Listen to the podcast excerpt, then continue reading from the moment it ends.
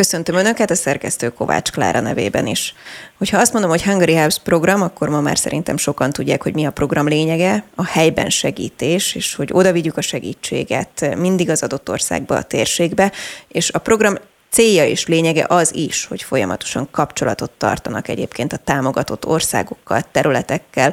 Erről fogunk ma beszélgetni Zelei Péterrel, a Hungary Helps Program igazgatójával. Köszöntöm. Jó napot kívánok, köszöntöm a kedves hallgatókat. Méghozzá arról, hogy nemrég érkezett haza Gánából.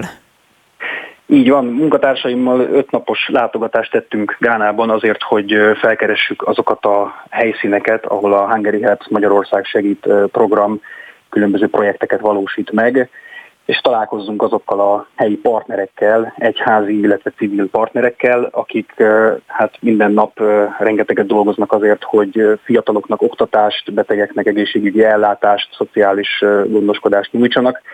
Megismerjük az ő történetüket, és megismerjük ezeknek a projekteknek a hatását. Ezért voltunk ott kint. No, és akkor menjünk is bele. Gánában konkrétan mióta és hogyan segít a Hungary Helps program? Gánában 2020-ban indult az első projektünk oktatási területen, aztán ezt követték egészségügyi projektek, és végül ez egy egészen komplex és több területre kiterjedő együttműködésé alakult. Elsősorban egyházi partnerekkel dolgozunk Gánában, ez fontos tudni, ez ugyanis a Hungary Helps program egyik fontos alapelve, hogy az egyházi közösségekre, a hitelvű közösségekre nagyban tudunk számítani olyan helyeken, haladott esetben más infrastruktúra vagy rendelkezésre álló hálózat az kevésbé van jelen. Azt azért tudni kell Gánáról, hogy egy nagyon stabil ország, talán a legstabilabb ország Nyugat-Afrikában. Ez a stabilitás ugyanakkor folyamatos kihívásokkal néz szembe és fenyegetésekkel néz szembe. Fontos ismerni és tudni, hogy Gána környezetében olyan országok találhatóak, Burkina Faso például, ahol a biztonsági helyzet az elmúlt években jelentősen romlott, és ez az instabilitás, ez a biztonsági válság, ez folyamatosan begyűrűzik Gána irányába, és egy olyan helyzetet okoz, akár a menekült áramlás kérdésében, ami nagyon fenyegeti ezt a stabil helyzetét az országnak. És pontosan ezért fontos, hogy ezek a projektek ott Gánában működjenek, és pontosan ezért jelentős az, hogy az egyházi partnerekkel is együttműködünk, ugyanis például Észak-Gánában, ahova felutaztunk itt a látogatásunk során egészen a Burkina Faszói határa, az egyház a legfontosabb szociális struktúra, segítséget nyújt a menekült ellátásban, segítséget nyújt az oktatásban, az egészségügyi ellátásban, és büszkén mondhatjuk, hogy egy nagyon fontos partnerség alakult ki ott a Navrongú-Bolgatangai Püspökséggel.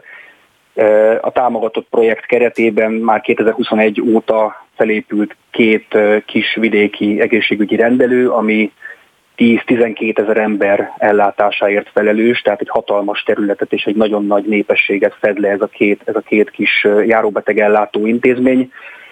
Korábban egy nagyon rossz állapotban lévő helyiségbe kellett a betegeknek ellátásért menniük. Alig volt néhány kezdetleges felszerelés, néhány rozoga ágy, rozoga szék és nagyon ősi vizsgálóeszközök, vagy ilyen régi vizsgálóeszközök és műszerek. És a program támogatásának köszönhetően és Magyarország támogatásának köszönhetően ezeket a rendelőket sikerült felújítani, egy új épületet építeni, ahol most már rendesen elfér ez az ellátás, és persze föl is szereltük ezt az épületet új kórházi ágyakkal, új diagnosztikai eszközökkel, ezáltal sokkal jobb szűrést, sokkal jobb ellátást kapnak az ideérkező betegek. Ugye most van jelen pillanatban a maláriának a csúcs időszaka, ilyenkor ez az első számú veszély, amit diagnosztikailag kezelni kell. Ezen túl egyébként még nagyon fontos oktatási része is volt ezzel a püspökséggel a közös együttműködésünknek. 10 iskolába 1500 padot sikerült beszerezni.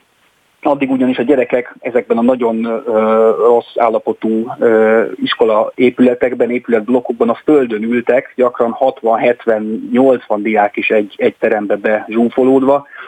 Azzal, hogy ezeket a padokat sikerült beszerezni és a diákokat egyesével leültetni, az egész oktatás egy jóval rendszerezettebb, szisztematizáltabb képet kapott, és ez nyilván hozzájárul majd az ő tanulmányi eredményeikhez. Ez egyébként a szegénységből való kitörésnek talán az egyetlen és legfontosabb kulcsa lehet a minőségi oktatás, és éppen ezért a programunk ezen az egyházi partnerségen kívül több más kisebb civil szervezettel is együtt dolgozik, nagyon minimális támogatásokkal, ugyanis nagyon-nagyon nagy hatásfokot lehet elérni az oktatásban. Itt tényleg pár millió forintos hozzájárulásokról beszélünk, aminek a hatásfoka a gyermekeknek a jövőjében mérhető. Egy másik példa, szintén Gánának az északi vidékén található Tamale városa, ez egy nagyon gyorsan növekvő város. A népesség robbanás az tulajdonképpen az oktatással versenyzik, és az oktatás kapacitását kell emelni ahhoz, hogy lépést tudjunk tartani a népesség robbanással. Itt egy nagyon kis iskolát támogat a program, új iskolaépületekkel, új osztálytermek felépítésével. Ennek köszönhetően talán 80 vagy 80-nál is több diák kap lehetőséget az oktatásban való részvételre. Ez egy hatalmas nagy dolog, ugyanis ez az iskola egy olyan külvárosi területen található, ahol eddig nem igazán volt elérhető ilyen szolgáltatás. Úgyhogy ezek mind nagyon nagy hatásfokú projektek, és hát nagyon büszkék vagyunk arra, hogy ezt a Hungary Helps programon keresztül egy partnerségben, vagy partnerségeken keresztül tudjuk támogatni. Hány embert érhetnek el ezek? Kik kaphatnak segítséget a Hungary Helps kapcsán ott kint Gánában? Ezeknek a projekteknek a nagy előnye az, és ez fontos az egyházi projektekre is nagyon igaz, hogy mindenki részesülhet belőle, tehát törzsi háttértől, vallástól, etnikumtól, nemtől függetlenül, teljes mértékben nyitva áll mindenki számára. Az említett egészségügyi központokra visszatérve például, amikor ott jártunk, mindenféle vallású és törzsi háttérű emberrel találkoztunk, és egyformán részesülnek a programnak az áldásaiban. Ezért én azt mondanám, hogy ezeknek a projekteknek a nyitottsága az mindenki számára hozzáférést enged. Hogyan látja összességében egyébként? Nyilván ez egy térség, ahol próbálnak segíteni, mondjuk, hogyha az egészségügyről vagy az oktatásról van szó. Hogyan fogadják ezeket a segítségeket ott helyben? Erre egy nagyon szép példával tudnék válaszolni. Az egyik, hát nevezhetem így, zászlós projektünk egy magyar alapítványon, egy magyar származású doktornőn keresztül, dr. Simó Juditon keresztül zajlik. Dr. Simó Judit több mint tíz éve már Tamaléban él, ebben a korábban említett nagyvárosban, ahol egy szemklinikát üzemeltet, és ez a szemklinika, ez most egy támogatást kapott a program keretében, azért, hogy egy új rendelőépületet tudjanak építeni, ahova olyan szembetegek járhatnak, vagy kaphatnak ellátást, akiknek ez az egyetlen lehetőségük arra, hogy szakellátásban részesüljenek.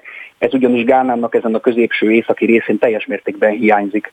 És a doktornőnek a missziója, ez a személyzeti misszió, ez tényleg olyan népességrétegeket, embereket ér el, akiknek máskülönben nem lenne lehetőségük hozzájutni ilyen ellátáshoz. És itt nagyon egyszerű és könnyen gyógyítható betegségekről beszélünk, például szürkehályogról, ahol egy egyszerű beavatkozás tulajdonképpen a betegnek a látását menti meg. Az fontos tudni, hogy Afrikában, aki ilyen sérüléssel küzd, vagy betegséggel, gyakran vakság lesz a vége, és a vakság az egy teljes elszigetelődést idéz elő, ugyanis a családja, a beteg családja nem képes eltartani egy ilyen maga tehetetlenné vált személyt, és hát nagyon szomorú ezeknek az embereknek a sorsa, és elég hamar el is hunynak, mert hogy egész egyszerűen nem tudnak róla gondoskodni a közösségek. Tehát egy egyszerű rutin beavatkozás ezeknek az embereknek tulajdonképpen az életét menti meg, és hát a doktornő naponta több mint 10 vagy akár több tucat embert is, attól függ, hogy milyen betegségekkel keresünk meg őt, több tucat embert is ellátásban részesít, megműt. Neki vannak olyan lézeres műszerei, amelyek nem csak Gánában, de igazából a nyugat-afrikai térségben is egyedülállóak. Tehát egy nagyon kulcsfontosságú ellátást biztosít ez a magyar származású orvosnő, és hát megint csak büszkék vagyunk arra, hogy ehhez a kapacitásfejlesztéshez hozzájárulhatunk. Speciális területről beszélünk, összességében egyébként mi a tapasztalata, hogyha a gánai egészségügyről beszélünk, akkor ez milyen állapotban van, fel tudjuk-e mi fogni egyébként itt mondjuk Magyarországon, hogy ott mekkora segítséget jelent például egy ilyen hozzájárulás a Hungary Helps programnak? Hát természetesen nagyon nagyok a különbségek, és ezt talán így Európából nézve nehéz is elképzelni. Igen, ezért is kérdezem így. Igen, hát elsősorban a vidéki területeken nagyon rossz a helyzet, hiszen ezekbe a falvakba gyakran még szilárd útburkolat se vezet, tehát eleve egy nagyon nehezen megközelíthető térségről van szó. Na most bárkinek itt sürgős problémája akad, hát mire kiér a mentő és beviszi őt a legközelebbi kórházba, azért az órák, hosszú órák kérdése. Ezért is nagyon fontos például a vidéki ellátási hálózatnak a megerősítése, és a már említett két kis vidéki egészségügyi rendelő az ezért is egy nagyon nagy dolog, mert hogy pont az ilyen tanyavilág közepén nyújtanak szolgáltatást olyan népességrétegeknek, akiknek tényleg nagyon nehezen elérhető a városi egészségügyi szolgáltatás. Azt még fontos hozzátenni, az elején beszéltem a stabilitásról, és talán ide kapcsolódik, hogy Észak-Gána térségében ez a stabilitás kérdéskör, ez egy kicsit kezd megváltozni, ugyanis a szomszédban a biztonsági helyzet miatt eléggé sok menekült érkezett most Gánába. Azt tudni kell, hogy itt zöld határ van a két ország között, tehát szabadon átáramolhatnak ezek az emberek. És hát jelentősen megterhelik ennek az északi régiónak az amúgy is túlterhelt egészségügyi kapacitását. Tehát itt most hirtelen megjelent sok ember, több ezer ember a rendszerben, akik egyébként rokoni vagy törzsi kapcsolatban állnak a gánaiakkal, tehát igazából nem is nagyon lehet sokszor szétválasztani őket a gánaiaktól, és egyébként a gánaiak is nagyon nagy szolidaritással fogadják ezeket az embereket, hál' Istennek, úgyhogy alapvetően itt most emelkedő tendenciát tapasztalhatunk, és ez további kihívásokat jelent az egészségügyi infrastruktúrára nézve, hiszen jóval több embernek lesz szüksége szolgáltatásokra. Nekünk is volt szerencsénk itt ebben a térségben egy befogadó központba ellátogatni, egyre több ilyen állomáshely létesül, ahol egyébként főleg nők és gyerekek érkeznek Burkinából. Most már az ENSZ menekültügyi főbiztosságának a becslései szerint olyan 4-5 ezer fő körül van az érkezettek száma. És hát itt egy újabb kihívás jelenik meg a rendszerben, hogy a gyerekekkel mit kezdünk. Hiszen a gyerekeknek oktatás kell, ők kiszakadtak az otthoni közegükből, kiszakadtak az otthoni családi, baráti, oktatási, vallási közegükből, és hát el kellett hagyniuk a szülőföldjüket méghozzá eléggé bizonytalan körülmények között, hiszen Burkinában ennek az egész menekülésnek a kiváltó oka az a dzsihadista erőszak. Tehát egy rettenetes helyzet uralkodik el Gánától északra, aminek a következménye az tényleg ez a menekült áradat, ami egyre inkább erősödik ebbe az irányba, és ez azért a közeljövőben nagyon komoly feszültségeket okozhat, akár a hatóságokkal, akár még egyszer mondom, azzal, hogy leterhelik ezt a vidéki, illetve városi infrastruktúrát. És minden összefügg, nyilván az oktatás kérdése is kapcsolható ide is, és kíváncsi vagyok a véleményére, hogy egyébként, ha oktatásról beszélünk, akkor milyen helyzetet kell elképzelnünk Gánában, és mit tapasztalt most, amikor kint volt, de az egészségügy kapcsán felmerül bennem egyébként az a kérdés is, hogy például azokat a dolgozókat, vagy ápolókat, akik az egészségügyben dolgozhatnak, őket lehet-e támogatni, hogy hogyan kapnak ott szakértő segítséget? Igen, hát a kérdésnek a második fele azt rögtön meg is válaszolnám, és ez nagyon érdekes, ugyanis alapvetően orvoshiányos állapot van, hiszen sok az ilyen kis rendelőintézet, viszont eléggé kevés a szakképesített orvos. Ezért a nővérek kapnak sokkal komolyabb kiképzést Gánában, meg egyébként Afrika többi országában is ez egy bevett dolog, hogy nagyon kompetensek a nővérek, és sokkal komolyabb beavatkozásokat is ellátnak, talán éppen csak nem műtenek, mint mondjuk, ami az Európában megszokott. Például a szülészeti folyamatokat, azokat önállóan le tudják menedzselni. És ez nyilván nagyon fontos dolog, és egyébként ahogy ön is mondta, mindennel összefügg, ez meg nagyon nagy felelősséget ró a képzésre és az oktatásra, hiszen a nővérképzés, és akkor itt kicsit, ha Gánától eltérünk, Nigériában van egy másik programunk, közeli ország, ahol egy nővérképző iskolát, kollégiumot épít a program. Hatalmas nagy jelentősége van ezeknek a projekteknek, több száz nővér fog minden évben kikerülni ebből az intézményből, és ez egy nagyon komoly plusz lesz az egészségügyi ellátórendszerben. És ámblokk, hogyha az oktatásról beszélünk?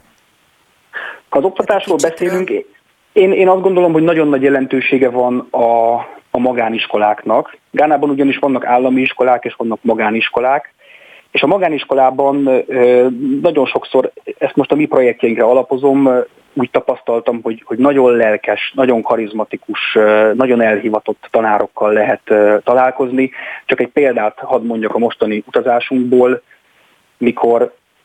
mikor Tamaléban voltunk, és megtekintettük ezt az iskolát az épülő osztálytermekkel, akkor ott egy nagyon lelkes iskolaigazgató, aki maga is egyébként tanárember, vitt körbe minket, és mutatta be az iskola osztálytermeit.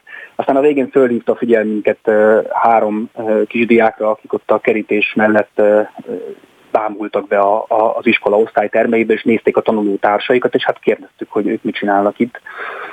És azt mondta, hogy sajnos ezek a diákok nem tudják előteremteni még azt a minimális tandíjat sem, ami pedig tényleg nagyon-nagyon kevés összeg, éves szinten is ilyen pár ezer forintban mérhető, ami a tandíjhoz szükséges. És hát ők sincsenek abban a helyzetben, meg az intézmény sem jutott el még arra a szintre, arra a kapacitásra, hogy mindenkit, aki az oktatás iránt érdeklődik, be tudjon fogadni, és edukálni tudjon, és oktatni tudjon. Ezért hát itt nyilván nagyon nagy felelősségünk van a továbbiakban is, hogy ezeknek a lelkes, tanulni vágyó, mind a három kisrác egyébként doktor akart lenni, orvosdoktor, hogy ezeknek a tanulni vágyó lelkes fiataloknak megadjuk azt a lehetőséget, ami tényleg egy minimális anyagi hozzájárulással elérhető. Ezt talán úgy is mondhatjuk, hogy nem csak Gánában, de Afrika egészében a társadalmaknak a jövője. És nagyon sokszor hallani ezt a mondást, és ez egy nagyon igaz dolog, hogy Afrika a népesség robbanásra és a fiataloknak a növekvő arányára nem kihívásként tekint, hanem tőkeként és lehetőségként. Nyilván kihívást is jelent, hiszen hogyha ezt a demográfiai robbanást, a fiataloknak a nagy arányát nem tudjuk megfelelően kezelni, nem tudjuk megfelelő oktatással lekötni az ő energiáikat, akkor ez nagyon könnyen átfordulhat egy radikalizációba, mint ahogy ezt például a Száhel-övezet sok-sok országában tapasztalhatjuk, Maliban, Burkina Faszóban. Egész egyszerűen a fiatalság egy nagyon sérülékeny helyzetben van, nagyon könnyen befolyásolhatóak negatív és radikális irányokba, és az oktatásnak ezzel kell felvenni a harcot, ezért van nagyon nagy felelősség azokon a projekteken és azokon a partnereken, akik ezeket a magániskolákat támogatják, mert ezeken keresztül nagyon komoly és minőségi változás érhető el.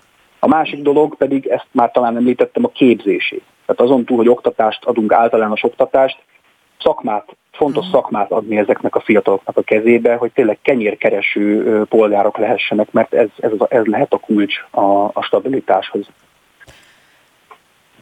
2020 óta működik ott Gánában ez a program. Nem tudom, hogy hányszor volt alkalma ott járni. Milyen változást látott most a legutóbbi út során? Én magam harmadik alkalommal voltam kint, 2 évvel korábban 2-szer egy azon évben, és összességében én azt gondolom, hogy nagyon sok pozitív irányú változást lehetett látni az országban ahhoz képest. Pozitív irányú, ha csak a projektjeinkre gondolok, hiszen például az egészségházak elkezdték kezelni a pácienseket. Tehát amikor 2 évvel ezelőtt még csak alapkőlerakáson voltunk kint, ezek az intézmények már működnek. Ezek az intézmények már tele vannak betegekkel, akik megfelelő ellátást kapnak. Ez mindenképpen egy nagyon pozitív változás volt. Általános értelemben is egyébként sok pozitívumot tapasztaltam, az utak állapota talán javult,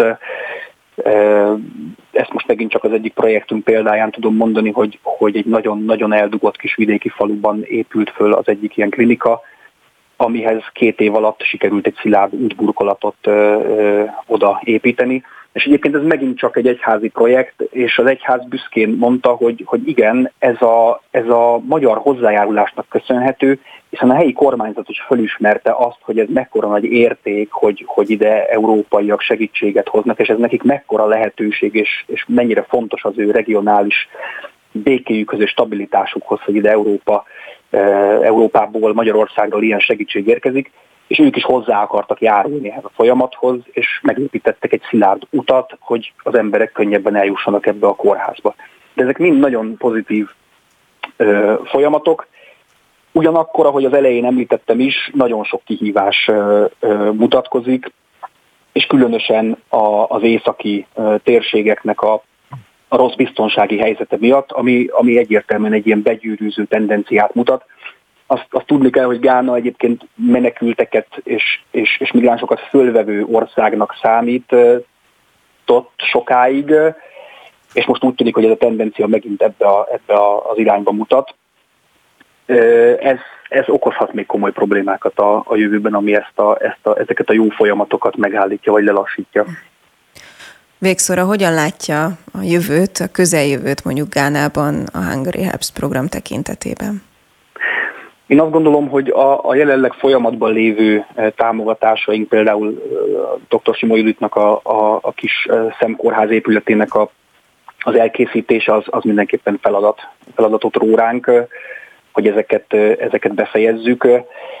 És ezt követően pedig azért is fontosak ezek a partnerségek, mert ezek valódi hosszú távú partnerségek, különösen az egyházi szereplők irányába egy nagyon komoly bizalmi tőke alakult ki így az elmúlt 3 évben a szervezeteink között, és nagyon nagy bizalommal tudunk rájuk hagyatkozni, amikor újabb és újabb ötletekkel és javaslatokkal keresnek meg, hiszen ismerjük azt, hogy ők hogyan kezelik a projekteket, már tudjuk, hogy milyen módon állnak hozzá ezekhez a kérdésekhez, és ezek nagyon hasznos és jó partnerségek, úgyhogy azt gondolom, hogy a következő években ezekre tudunk és ezekre kell építenünk. És akkor tényleg végszóra önnek mit jelentett ez a mostani út? Nekem azt jelentette személyesen, hogy újra találkozhattam ezekkel az emberekkel, akiket volt szerencsém megismerni már 3 éve, és újra megbizonyosodhattam afelől, hogy mennyire értékes és mennyire fontos munkát végeznek. Újra meggyőződhettem arról, és ezt nagyon örülök, hogy megmutathattam nagykövet úrnak is, aki elkísért minket, és a munkatársaknak is, hogy mennyire elkötelezettek ezek az emberek. És talán ez jelentette nekem a legtöbbet, hogy ezt sikerült így bemutatnom másoknak is. Zelei Péter, a Hungary Helps program igazgatója. Nagyon köszönöm a beszélgetést. Én köszönöm.